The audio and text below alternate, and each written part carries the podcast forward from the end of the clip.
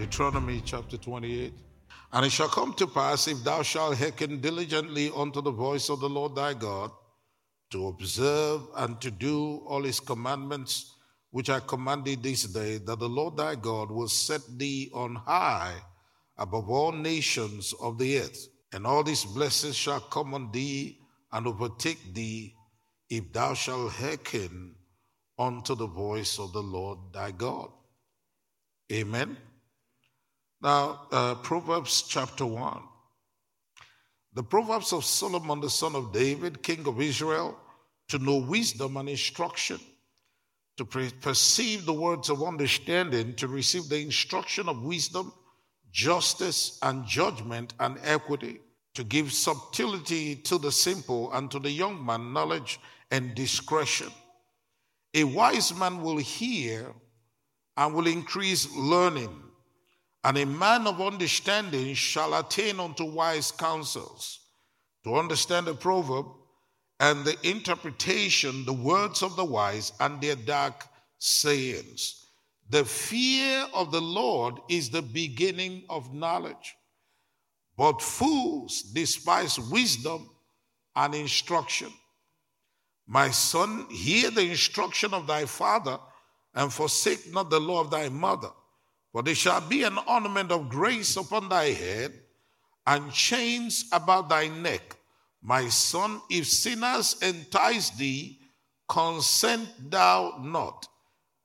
If they say, Come with us, let us lay wait for blood, let us look privately for the innocent without cause. Let us swallow them up alive as the grave, and whole as those that go down into the pit.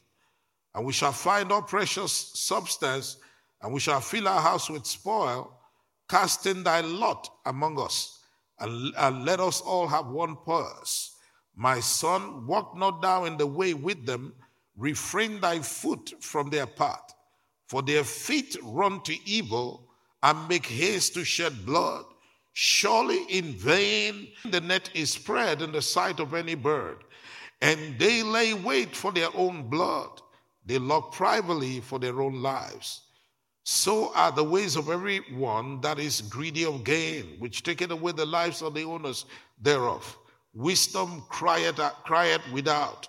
She uttereth her voice in the streets. She crieth in the chief place of concourse in the openings of the gates. In the city she uttered her voice, saying, How long, ye simple ones, will ye love simplicity? And the scorners delight in their scorning, and fools hate knowledge. Turn at my reproof. Behold, I will pour out my spirit unto you, and I'll make known my words unto you. This talking about the blessing. When God says something to you, and you follow his instruction, then he will pour out his spirit upon you. If you refuse to do that, then all the other things he's talking about will be happening. Praise the Lord. He says, And I will make known my words unto you, because I have called and you refused. I have stretched out my hand and no man regarded, but ye have set at naught all my counsel and would none of my reproof. I also will laugh at, thy, at your calamity, and I will mock when your fear cometh. When your fear cometh as desolation, and your destruction cometh as a wild wind, when distress and anguish cometh upon you, then shall they call upon me, but I will not answer. And they shall seek me early, but they shall not find me. For they hated knowledge and did not choose the fear of the Lord. They would none of my counsel. They despised all my reproof. Therefore shall they eat of the fruit of their own way and be filled with their own devices. We as believers, we walk by faith and we live according to the will of God, to the according to the instructions of the Lord. That's how we live. Christianity is not just about a God that loves his children. Yes, it is. But it's not just about that. God expects us to do certain things for him and for his kingdom. It's not just about him loving us, it's also about us loving him. Hallelujah. Otherwise, it will be a selfish relationship on the side of man. We're supposed to love God and love God's people and seek the advancement of his kingdom and do things also for our own good. Everything he talks about is for our good. Everything he talks about is for our good. So there are two things you need to keep your eyes on your faith life and your work life. Are you living according to the will of God? Are you walking by faith?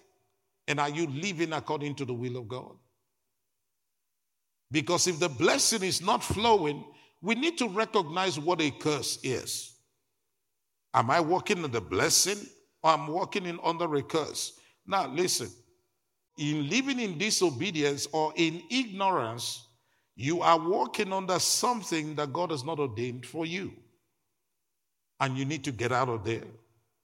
Praise the Lord Jesus. In Second Corinthians chapter 5, we're going to go to verse 5. Now, he that had wrought us for the same thing is God, who also had given unto us the earnest of his of the Spirit, that he has filled us with the Holy Ghost. Therefore, we are always confident, knowing that while we are at home in the body, we are absent from the Lord. For we walk by faith and not by sight. We walk by what? Faith and not by sight. We don't say that something is what it is because of what we're seeing. We say something is what it is because that's what God says it is. What God's word and what God is saying is what His word is saying. We are confident, I, I, say, and willing rather to be absent from the body and to be present with the Lord. Because in the presence of the Lord is the fullness of joy. So we prefer to be in the presence of the Lord. Wherefore we labor that whether present or absent, we may be accepted of Him. So we labor, our labor in the Lord is that we may be accepted of Him or live acceptably with Him. We need to live in such a way that God is pleased with what we're doing. Jesus has obtained an eternal redemption for us. Uh, to that extent, we've been reconciled to God through Jesus Christ. And we are pleasing to God potentially from Jesus' perspective. We are. But there are ways that God expects that the child of God should conduct himself. There's a way to live the Christian life. There are things that are not acceptable with God. It needs to be clear. We don't, you know, we try to put everything in the bag, we shake it up together, and then we just serve it to the people. No. The best way to walk with God is in spirit and in truth. In spirit, the Bible said that God seeketh such to worship him that they that shall worship him shall worship him in spirit and in truth. And God wants to bless the people. So he gave us a check, rain check of blessing. The Bible tells us in the book of Ephesians, chapter 1, and verse, verse 3. Let's, let's start it from verse 3. It says, Blessed be the God and Father of our Lord Jesus Christ, who hath blessed us with all spiritual blessings in heavenly places in Christ Jesus. According as he had chosen us in him before the foundation of the world, that we should be holy and without blame before him in love, having predestinated us unto the adoption of children by Jesus Christ to himself, according to the good pleasure of his will, to the praise of the glory of his grace, wherein he had made us accepted in the beloved. Is it the same God who's saying that there is a way that we may be we labor that whether we are we are we labor whether we are, we are uh, uh, absent from the body or in the body that we may be accepted of him? But here it tells us that he has made us accepted in the beloved. What is that? He has received us as children. He has accepted us as his own. But now that we're God's children, we should show forth his goodness. We should bear fruit unto him. We should live in such a way that is acceptable with him, in a way that he will always be able to say, These are my children, and they're doing the things that please me. When God gives us instruction, we're supposed to carry it out. We're supposed to do what God says and do it the way God said to do it. Hallelujah. We're supposed to do things God's way so that His blessings, the anointing of the Spirit of God, we cause the blessing to continue to flow. There's a blessing already hanging over the head of the believer. He gives us instruction in His book what we ought to do. Hallelujah. Now, there was something in the Bible that happened in the days of David the king. And the children of Israel had received the Ark of the Covenant from the, from, from the land of the Philistines. Actually, the Ark of the Covenant came back on a cart that the, that the, that the, um, the Philistines had put the, the, the, uh, the cart on, the, the, the um, what do you call it, the Ark on. Praise the Lord. And so when he came to Israel and David saw it, everybody was, you know, rejoicing. They were happy. They were excited about what they saw. And David was dancing before the ark and they were carrying the ark to the city of David. And the Bible says that Uzzah, because the ark was, was not, I think the ark, the, the, the, the cart bumped on, on maybe a rock and so it shook and then, because he shook, it was as though the ark was going to fall. So one of the priests, Uzzah, stretched forth his hand to touch the ark, to steady the ark. And the anger of the Lord was kindled against him, and God slew him. Because of that, David became afraid and said, Wow, what? I mean, I'm a man who makes mistakes. How is it that God got angry with this man and slew him? The Bible says that God made a breach on Uzzah. He smote him there for his error. He called it error. And then he died by the ark of God. And David was displeased because the Lord had made a breach upon Uzzah. And they called the name of that place Perez Uzzah to this day. And David was afraid of the Lord that day and said, How shall the ark of the Lord come to me? So David would not remove the ark of the Lord unto him into the city of David. But David carried it aside into the house of Obededom the Gittite. The ark of the Lord continued in the house of Obededom, Edom, the Gittite, three months, just three months. And the Lord blessed Obededom and all of his household. And it was told King David, saying, the Lord had blessed the house of Obededom and all that pertained unto him because of the ark of God. So David went and brought up the ark of God from the house of Obededom into the city of David with gladness. And, and the Bible tells us that, that the reason where, that God had a breach on Uzzah was because they did not seek him after due order. Let's go to the first to First Chronicles chapter 15 and verse 11. And David called Zadok and Abiathar the priests, and for the Levites, for Uriel and Asaiah and Joel or Joel and Shemaiah and Eliel and Amminadab. And he said unto them, Ye are the chief of the fathers of the Levites, sanctify yourselves, both ye and your brethren, that ye may bring up the ark of the Lord God of Israel unto the place that I have prepared for it. The next verse. For you did it not at the first, the Lord our God made a breach upon us, for that we sought him not after the due order. So there's a new order, there's a way to serve the Lord. There's a way to do things acceptably with God. It's not everything that is accepted of the Lord. When you first come into Christ, you do some things, and uh, the pastor said, oh, You know, he's a, he's a newborn babe in the Lord. And so some things are okay. But after a while, God expects you to grow up. God expects you to grow up. Where you're now taking care of other people. It's not just you, you know, every time they're babying you, every time they're placating you because you're offended about something. And, you know, the AC was too cold, so we make it a little warm. If it's, this is too warm, we make it a little cold. You know, people are babying you all the time. We, we, we, we if, you're, if you're in Tanganyika, we go get you from there.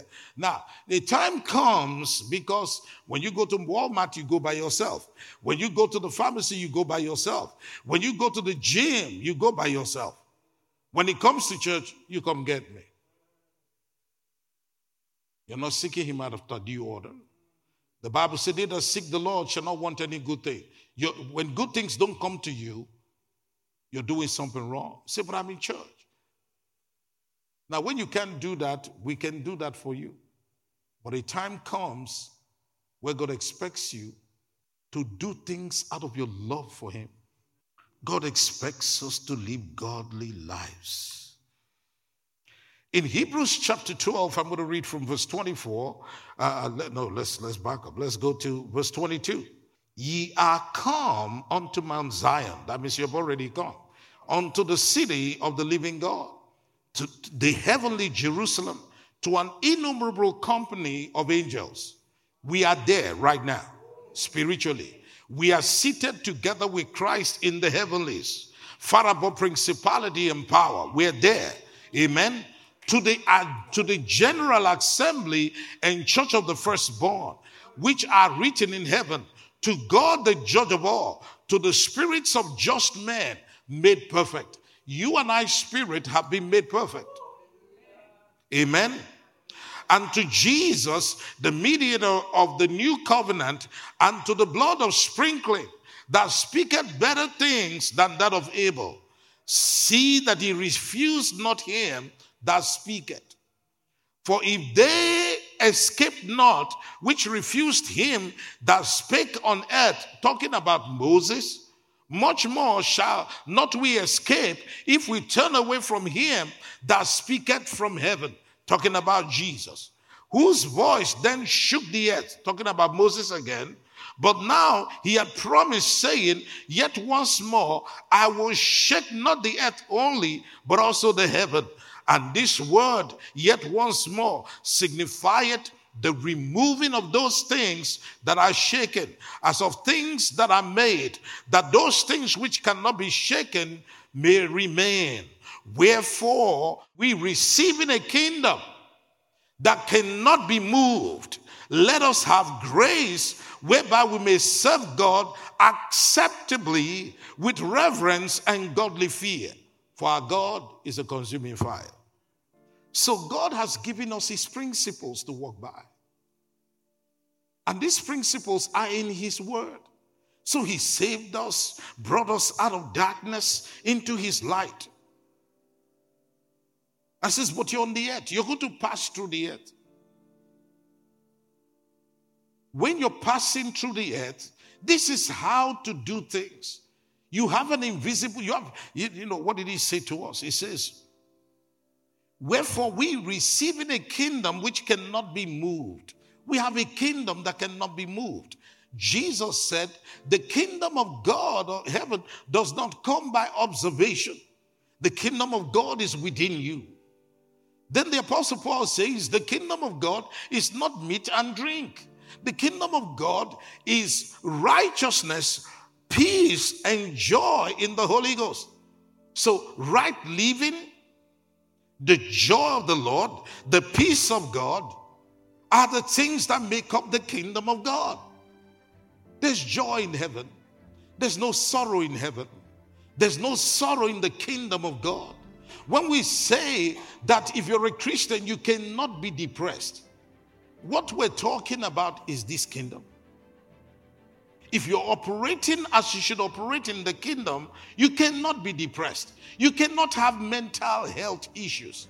Christians don't have mental health issues. They cannot because the Bible says God has not given to us the spirit of mental health issues, but of love, but of power and of love and of a sound mind. Sound mind, not a warped mind, not a crazy mind.